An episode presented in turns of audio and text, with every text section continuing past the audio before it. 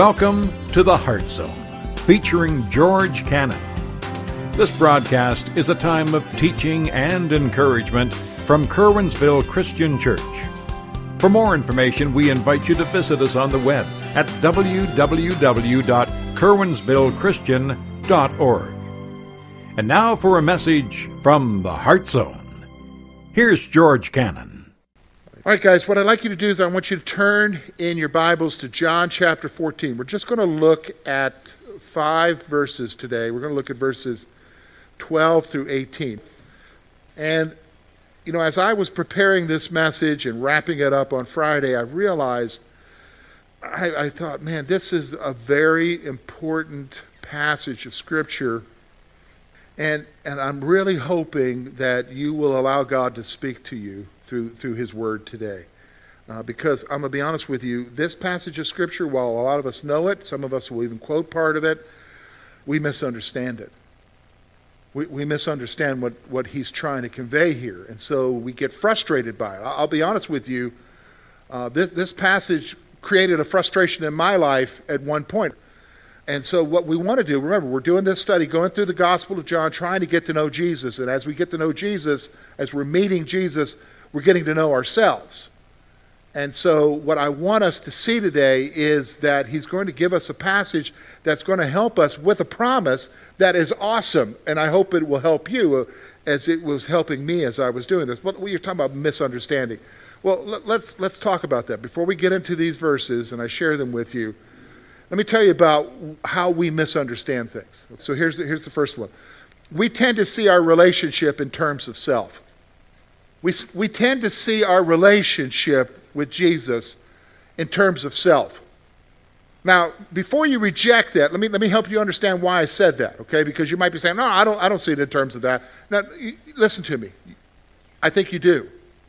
Because look at the way you pray and what you pray about. I, I've, I've done that sometimes. I, I, I have to, I have a prayer list that's on my iPad, and I go through it, and I look, And, and then I, I begin to realize that most of the stuff I'm praying about has to do with me. Do, do, do you know what I'm saying? Think about it. Most of the stuff that we pray about has to do with me and the stuff that I'm facing. And, and not just the stuff that I'm facing. A lot of it has to do with the stuff that I'm wanting. Do, do, do you understand what I'm saying? If we're, if we're brutally honest with ourselves, it, it, it, a lot of the requests and, and, and interacting with Jesus, a lot of the relationship with him is me, me, me, me, me, me, me, me. Now, now think about that with a moment for any other relationship in your life. If you think about any marriage relationship, any dating relationship, any relationship between siblings, any relationship between friends, if if one person is only focused on themselves, how's that relationship going? It's not going. It's suffering. It's it's like, yeah, there are some people that'll put up with anything, but a, a lot of times they're like, I'm done here. You know what I'm saying? Because all they do is talk about themselves and what they want and blah, blah, blah, blah, blah. And uh, nobody cares about the other person in this relationship. How's that any different with God? If you think about it, we, we misunderstand and we see our relationship w- with him in terms of self. Now, here's where the frustration comes from. Our misunderstanding of Jesus leads to our frustration and defeat. Leads to our defeat, our frustration. So one of the verses we're going to look at here today is in verse thirteen. You'll know this verse. And whatever you ask in my name, I will do, that the Father may be glorified in the Son. You guys know that verse, right? We claim that verse, right? We we grab a hold of it as a promise. Whatever I ask in, in his name is going to happen until it doesn't happen, right? And a lot of times it doesn't happen. And, and so you get frustrated. It creates a crisis of faith. You and I understand that kind of frustration because how many times have you prayed so hard for something it didn't happen?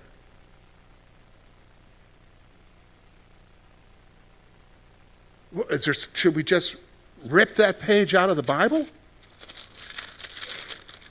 Is, is Jesus right in everything except that one verse? Get, let me get my pocket knife out. We'll cut that verse out. What, what's going on here? No, the verse is right.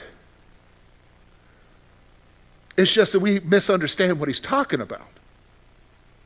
Because here, here's what we do sometimes, and, and I realize this. Sometimes what we do is, is we see a verse and it says so much to us, but it's not about what he's talking about. We, we take a text out of a context. And when you take text out of the context, you're left with a what? A con. And so my job today is, is to help you to understand what he's talking about in this passage, and that's going to help you. Now, do I keep praying about stuff? Yes. Do I keep wanting him to take care of stuff? Yes. A lot of times we're frustrated and defeated before God because we expect him to do things that he never promised. So what's he talking about here? Well, that's what I'm supposed to tell you today. I'm supposed to help you to understand that he's talking about his work. And remember, let me set it up for you. What's going on here? Here's what's going on. Remember, he's in the upper room. This is Thursday. He's having the Passover meal with his disciples. They're thinking, all right, he's coming. This is it. We're his right-hand man. He's going to overthrow the Romans. He's going to establish himself as king. It's gravy train from here on out. Everything's going to be perfect. We're with him. And so they're having this meal together, and Jesus is saying, one of you is going to betray me. I'm going to die. I'm going away, and you can't go with me. Peter, tonight, buddy, three times you're going to deny me. Whoa, what's going on? And so he comes along, and he's trying to give them some assurance. Look, a new commandment I give you, love one another. He's trying to tell them how they're supposed to be while he's away. And these verses talk about right now, you and I, while we're waiting for Jesus to come. And I'm hoping they're going to encourage you. So let's look a look at it, okay? Look with me. We'll start with verse twelve. And then we'll get to verse eighteen. Most assuredly, I say to you, he who believes in me, the works that I do, he will do also. And greater works than these he will do, because I go to my Father. And whatever you ask in my name, I will do, that the Father may be glorified in the Son. And if you ask anything in my name, I will do it. If you love me, keep my commandments. And I will pray the Father, and he will give you another helper, that he may abide with you forever, the Spirit of truth, whom the world cannot receive, because it neither sees him nor knows him. But you know him, for he dwells with you and will be in you. And I will not leave you orphans. I will come to you. All right, so let's take a look. This, these are some great verses. A lot of times we misunderstand them. Let's focus on what's happening here. So here's what I want to do. We're going to look at verses twelve and thirteen, and we're going to talk about his continued work. Okay, so let me kind of set it up for you here. Jesus is preparing them. He's telling them, I'm going away, I'm going away, you can't go with me. But in the meantime, there's still stuff that needs to be done. There's still work that needs, all the work that we've been doing, there's still work that needs to be done, and you guys are the ones who are going to carry it on. And we're going to talk about what that work is here in a moment. But then, I'm going to send somebody to help you. And that's what we're going to focus on in the last part, the helper. Okay? So let's look at this, the continued work. I got three statements I want you to see here, okay? So here's what he says. Look with me at verse twelve. Most assuredly, I say to you, he who believes in me, the works he will do also, and the greater works than these he will do, because I go to my Father. So he's saying, okay, you guys are going to be able to do greater things than me. What's he talking about? So if you think about what Jesus did, all right, let me ask you something. What were some of the miracles Jesus did? Anybody tell me here? What were some of the miracles? Don't be shy. We got coffee in the back to get your blood flowing. What are some of the miracles? Feeding the five thousand, okay? Anybody else? What's that? Heal the blind, okay? Anybody else? Walking on water? What were you going to say in their tank? Yep, raising Lazarus from the dead, okay? What's that? water to wine. So all these amazing things. Okay. Since Jesus, has that happened? Look, what's he talking about, greater works? Yeah, maybe the apostles did some things in the book of Acts, but not like any of that. What, what's he talking about here? Here's what he's talking about. Here's my point I want you to see. Jesus states that his fathers will have a greater impact when he's gone. That's what he's talking about. Impact. Because remember now, the works, raising Lazarus from the dead, that's the last big one that he just did. Did that change anybody's heart? Did that all of a sudden get everybody convinced that Jesus is the Messiah? No, because we found out right after that, they now want to what? Kill him and Lazarus. So it's not that the works you do are going to change people's minds. It's the impact of what you're doing and the message that you're bringing. He's saying, you're going to have a greater impact than me. And let's be honest, we already know that he did that. Why? Because Jesus' ministry was confined to Galilee and where? Jerusalem and Judea. And only to the Jews. But guess what? Christianity since then has spread where? Everywhere. Why? The faithfulness of his people, his disciples. And they've done greater works. Greater works. So this is what he's talking about. He's talking about you and I. So here, here's the problem. You just keep going on living your life for him, because why? You're going to have an impact where you are about your faith. That's the reality here. So then that brings up the next part, because as you're going about living your life, living it for Jesus, living it for him, letting others see in your life, you're going to have things that you need to see God do in order to have an impact. And so then comes the issue of prayer. So look with me, verse thirteen and fourteen. Now it makes sense. And whatever you ask in my name, that I will do, that God may be glorified in the Son. If you ask anything in my name, I will do it. So here's what he's saying. As you're going about the work, as you're going about living your life for me, as you are trying to make an impact wherever you are, in the community that you live in, in the neighborhood that you live in, in the family that you live in, you ask of me and I will do it, so that who is glorified? Jesus, God. So here's what he's saying here. Here's what he says. Whenever you ask in accordance with Jesus' person, will be answered. Whatever you ask in accordance with who he is. So, okay. You know what? Lori and I, we got rid of our Yukon in the fall. It was starting to rust out. We needed to get rid of it. So I'm driving around. I bought Madison's Buick from her, so I'm driving the Buick around. And guess what we're realizing? We're realizing I need to get a truck. That Buick can't haul nothing around. Just me, barely me, okay? So I got to get a better vehicle. I'm getting a better, so I'm praying now. God, I need a new truck. I need a new truck, God. I need a new truck. Jesus, I'm claiming a verse, whatever I ask in your name. It's all for the kingdom, God. I need a new truck. He's not answered that prayer yet, okay? I don't expect him to. Why? Because I want a truck. Doesn't necessarily mean I need a truck. I want one. Especially when I'm telling him what kind, what color, what features. Do you, do you understand what I'm saying? Isn't that how we are in prayer? You know, God, I, I want the new Bluetooth stuff. You know what I'm saying? I, I, I want the G P S working. You know, uh, you know, I, I don't want somebody's name on the side of it because I bought it used. You know, do you know what I'm saying? I, you know, God doesn't necessarily answer those prayers because that's not necessary. I got to, whenever I'm asking in accordance with what he wants done, he says, I'll do it. Why? So that God is glorified. That changes your whole perspective on prayer, because prayer is no longer about what I want. Prayer is about what God wants. Do, do you understand what I'm saying? Prayer is about impacting people for the kingdom, for him. That's reality. Okay, so then here's the third thing. Then he gets to what really matters. Look with me, verse fifteen. We know this verse. If you love me, keep my commandments. Okay, we understand that. So you got to be obedient. But yeah, but what ex- exactly is he talking about? Well, he just said it a few verses over in thirteen. A new commandment I give unto you, that you what?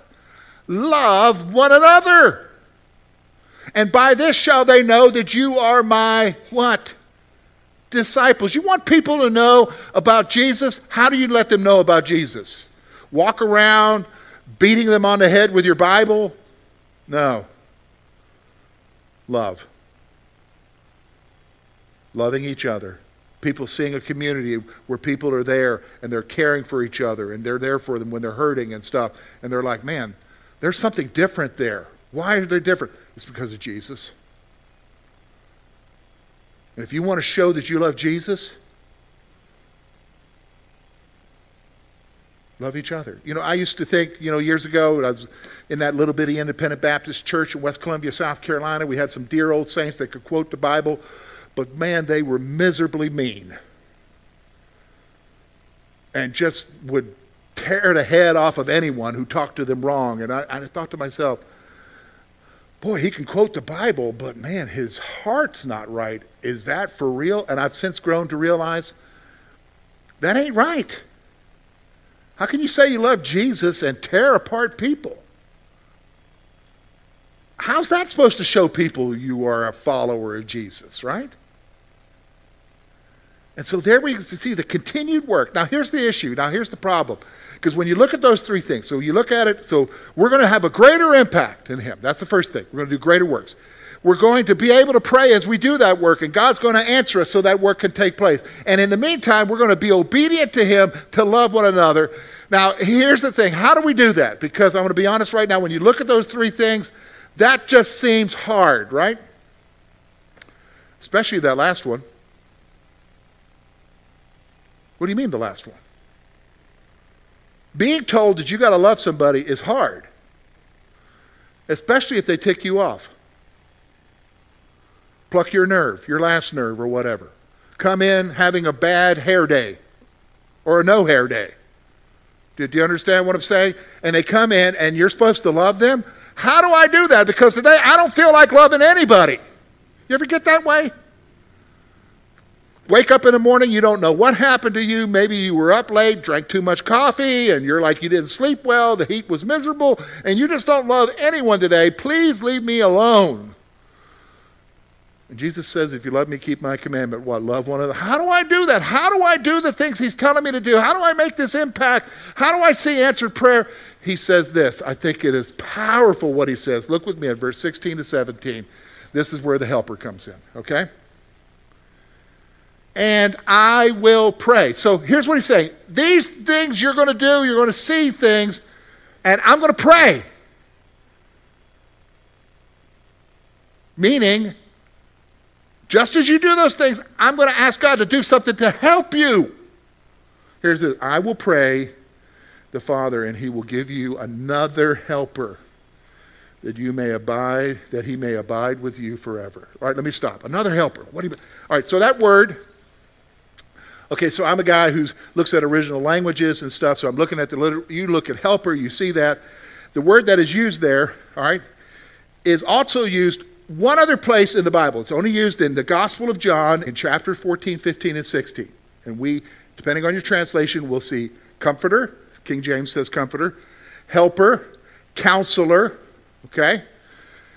Used one other time in another letter in the New Testament, and it's in First John, same guy, First John, wrote the same book, First John chapter two, verse two. My little children, I run unto you that you sin not, but if you sin, you have an, everybody know what it is? An advocate, right? Guess what? Same word. Now, who's that advocate? Jesus. That's who he's talking about there. You have Jesus, okay? He's saying, I'm sending another person just like me. Another helper. Now, here's, here's that one word. Our English can't totally grasp the whole meaning of it. Here's what it means. All the ways that it's translated, helper, counselor, comforter, all those are true. But here's what it actually means. Someone who comes alongside of you. Someone who comes alongside of you as you are going about doing what Jesus has told you to do, as you are doing the greater works, having a greater impact, as you are praying and you're wanting to know, how do I pray? God, I want to see you answer prayer. As you are trying to love people, isn't that hard? He comes alongside of you. And so here is the promise of the helper. So three things I want to point out here. Okay, here it is. First one. Jesus asked the Father for a helper who will be with us forever. Forever. Okay, so if you're taking notes, you're writing down that statement, underline forever. Now, does anybody know the definition of forever? Forever. It's its own definition. No end. He's praying that we will have a helper who will always be with us. So, you know, sometimes I hear people, I say it all the time, God, why do I feel like you're not there? Why do I feel alone? I just feel like you're distant from me. That's a bogus prayer on my part. Why? Because he just said, I'm going to send another helper who will abide with you for whatever. The Spirit's with you all the time. You're never alone. Whoa, write that one down. When you're feeling desperate, when you're feeling uh, like, man, the world's collapsing around you, you're the only one going through it. It's like, what in the world am I going to do? I'm telling you right now, listen to me. You are never alone. He is with you forever. Here's the second thing I want you to see. This helper, the Spirit, cannot be known or received by the world. Can't be known or received by the word. Look at what he says there. Verse seventeen, he says this, the Spirit of truth, whom the world cannot receive because it neither sees him nor knows him. But you know him, for he dwells with you and will be in you. So here's the thing. You have with you this helper, the Spirit, who is with you all the time, guiding you. And we're going to, as we get further into the into John, we're going to find out exactly what the Spirit does in our lives. But here's what he does. He's with you always. But listen, don't let don't figure on the rest of the world knowing what's happening. You talk to them, man, the Spirit's with me today. They're looking at you like, what, are you crazy? What are you talking about? Because they, you say, well, man, didn't you see what he just did in my life and how he interacted? What? That's just a coincidence, man. Are, are you sure you're okay? Have you been in the sun too much? You know, drinking that diet stuff affects your brain. You know what I'm saying? And, and so it's because the world doesn't understand. You have someone that the world doesn't understand, but you know him. So that brings us to the third point. Again, reiterating something I've already said to you. Jesus will not abandon us since the helper will dwell in every follower. He's not going to abandon you. Okay, remember I told you, okay? We get frustrated. We get worked up. We get out of sorts. We get wondering, God, do you care? Do you love me? God, do you care? And, and a lot of times it's always connected to some sort of crisis in some way. And we just don't know how to handle it. I, I don't care how much you got it together and how much you faced before.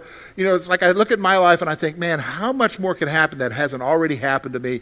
And then, boom, something else just knocks me for a loop and I don't know what to do. And I'm like, oh, God, are you there? You know. Listen, he's telling you right here in this verse. Listen to what he says. I will not leave you orphans. I'm not going to abandon you. You'll never be alone. I will come meet with you. Wow. I don't care what's going on in your life right now. You don't know what's going on in my life. I don't care what's happening. You are not alone. He will not abandon you. And I know I've, I've already had somebody say to me, well, how come he's quiet? How come he's quiet? How come he's not saying anything? Because right now I need to hear from him. I need to know because this, this silence that I'm getting is driving me nuts. You ever been there? The silence I'm getting from God is just driving me nuts. I get that way. I get all worked up, and then it, then it hit me this morning as I'm in the showers. I was thinking about this. I thought, man, yeah, but how many times have you been with somebody and you're ranting in the room and the other guy's just quiet there, and you're like waxing eloquent about the situation and the other guy's just kind of sitting there, he's listening, he knows, and he's quiet, and then you're like, man, aren't you going to react?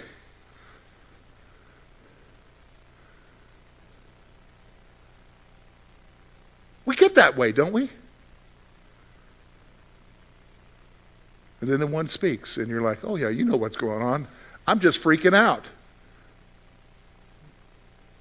God's not freaking out. He's there with you. And he's guiding you through it. You say, okay, George, all right, where are we going with this? Let's get back to what we talked about earlier.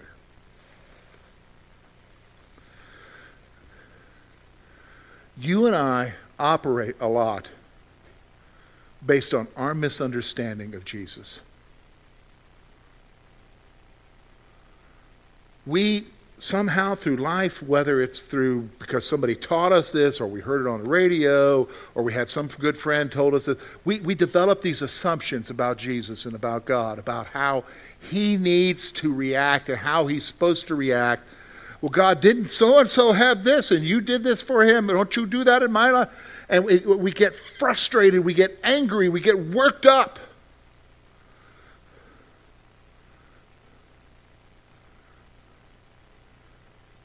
And we operate out of that a lot. And the reality is, the problem isn't Jesus.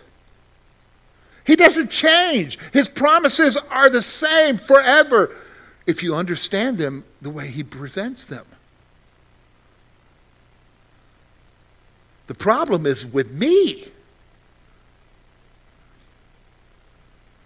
Because sometimes I run on little information and make big assumptions. Do, do, do, do you know what I mean? We run on little information and make big assumptions. And a lot of times those big assumptions we make are wrong. When in reality, his love for me hasn't changed. His being with me hasn't changed. He is always with me, and he will guide me through it, and he'll give me peace. He'll give me comfort. He'll guide me through it. Does it mean that I'm not going to face difficulties? Yeah, you're going to face difficulties. But he'll guide you through it. So what do I need to do? Bring myself back into line with who he is and what he wants.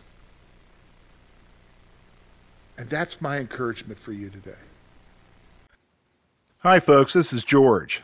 I want to thank you for listening this morning, and I want to tell you about a free app that you can get for your mobile device that will allow you to access all the materials and information you need about our church in one device.